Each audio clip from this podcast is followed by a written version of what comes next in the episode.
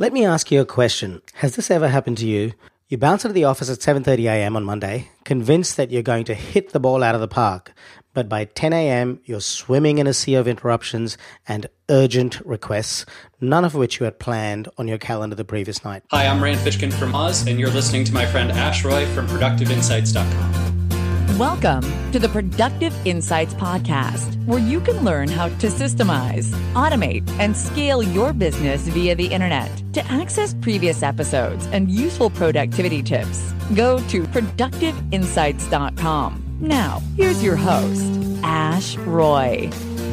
If you want to take your business to the next level by leveraging the power of the internet, or you want to increase your productivity so you can get more value for your time, then head over to productiveinsights.com forward slash hire and book a consulting session with me.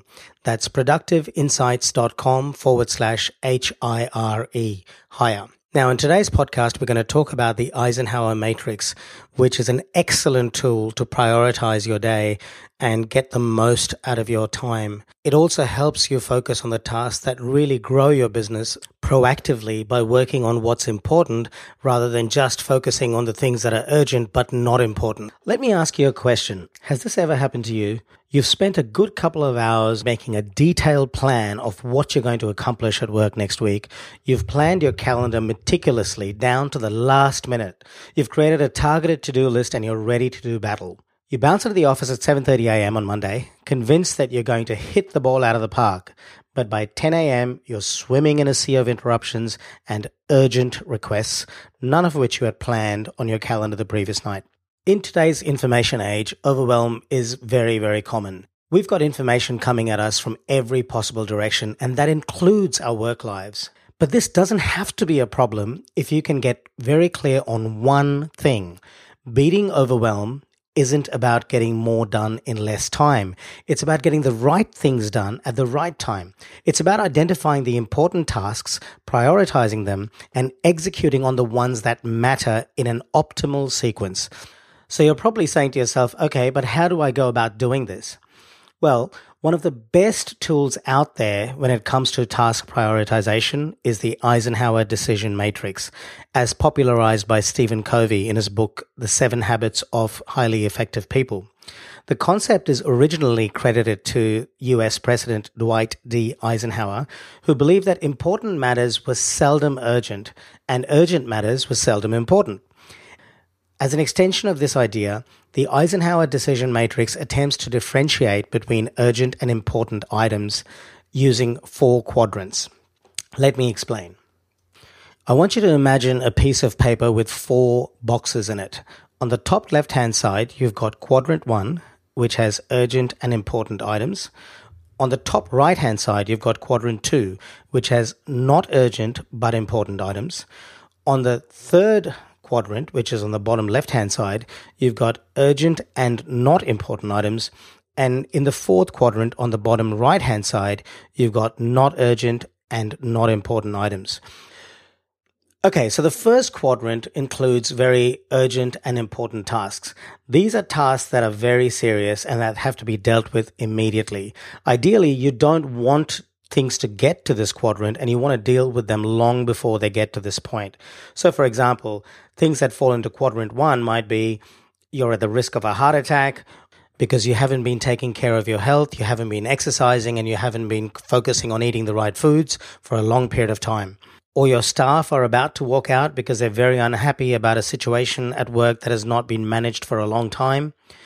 Typically, things that reach quadrant one are due to not having been taken care of at the time they needed to be taken care of. And while you can't completely avoid things ending up in this quadrant, you can dramatically minimize them by focusing on items in quadrant two. Now let's talk about quadrant two. Quadrant two is where your not urgent but important tasks sit. Typically, we tend to ignore these tasks because they aren't urgent and we keep putting them off because we think that while they're important, I don't have to deal with them straight away because they don't have the urgent component to them. And we have a tendency to deal with tasks in quadrant three, which are urgent but not important, and they actually are a lower priority than quadrant two. I'll come back to the quadrant three tasks in a minute. But some examples of quadrant two tasks that we should be taking care of so that we avoid them getting to quadrant one are regular exercise, being very involved with managing staff and situations at work, ensuring that things are under control and don't get out of hand till they hit a crisis. Typically, items in quadrant two that are not urgent but important have a significant value add component to them. So, if you spend a significant amount of time in quadrant two activities, you are likely to see significant growth in your business and or your personal life. Okay, now let's look at quadrant three. This is the urgent and not important quadrant. The third quadrant typically includes stuff that requires your attention right now, but isn't really aligned with your long term goals.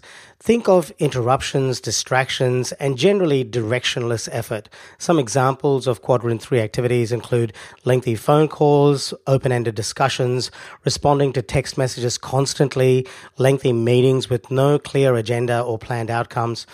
And typically, a lot of these activities tend to be not very value add and they tend to be low return on investment in terms of your time. Now, the average person tends to spend quite a bit of time in quadrant three activities, probably because they appear as being urgent and we have a tendency to respond to things that are urgent right away. And finally, let's look at quadrant four, which is the not urgent and not important stuff. Now, typically, these would involve things like checking Facebook, looking at cute cat photos, watching television shows. These are things that are way off the mark when it comes to your productivity. Don't get me wrong, I do think it is important to have downtime. But like anything in your day, it's ideally but like anything in your day, it's better to have it planned and scheduled towards the end of your day when your energy levels are flagging and you're in a relaxation mode.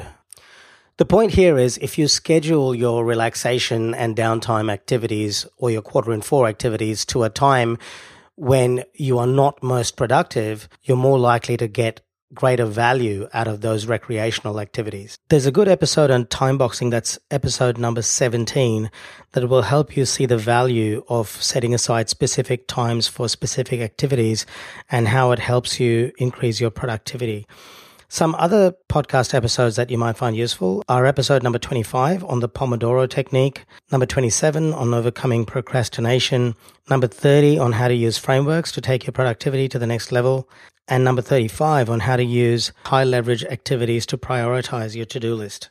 Now, there's one thing I've got to say about quadrant four activities that I've talked about here, and that is it's a bit unfair to call them not urgent and not important because recreation and relaxation is very important and can become very urgent if not done often enough. It's a key part of your productivity, as is sleep. But in this podcast, I'm speaking specifically about how to get the most out of your working hours. Okay, so what are the biggest obstacles to implementing this approach and how do you overcome them? Well, when I've worked with clients, I've noticed that the idea of separating tasks into urgent and important and putting it into the four quadrants does seem like a lot of work. And it probably is quite a bit of work upfront, but I believe that it does pay dividends. Just the act of identifying and classifying tasks as urgent versus important brings a certain level of awareness, which helps you organize your day and improve your workflow. So, what are the actions you can take right away? Well, the first action you would take is identify tasks that are urgent and important. And it really comes down to understanding your role and your stakeholders' roles in the context of your wider organization. So if you can get this right, you will be able to differentiate between what is urgent and what is important to you as the CEO or the employee or whatever role you play in the organization. Once you're clear on what is urgent versus important, the next priority is to aim at spending most of your time in quadrant two on tasks that are important but not necessarily urgent. So, what's the best way to do this? What's the best way to spend most of your time in quadrant two? Well, it is learning to be assertive and saying no to quadrant three tasks, the tasks that are urgent but aren't necessarily important. These are tasks that tend to be quite reactive, and these are tasks that involve a lot of your time with very low return on your time investment. So before you accept a meeting invitation, make sure you understand what the outcomes are. Make it a point to attend meetings only that have clear agendas. And if they don't have a clear agenda, ask if your presence is actually required. And then the next step is to fence off quadrant four tasks in your calendar, probably towards the end of the day, time when you're not very productive. Most importantly, spend as much time as you possibly can in quadrant two. Do stuff that is important and that's aligned with your long term vision. Do your best to get to it before it becomes overwhelming and urgent where you find yourself in quadrant one. If you found this podcast useful, head over to productiveinsights.com forward slash hire.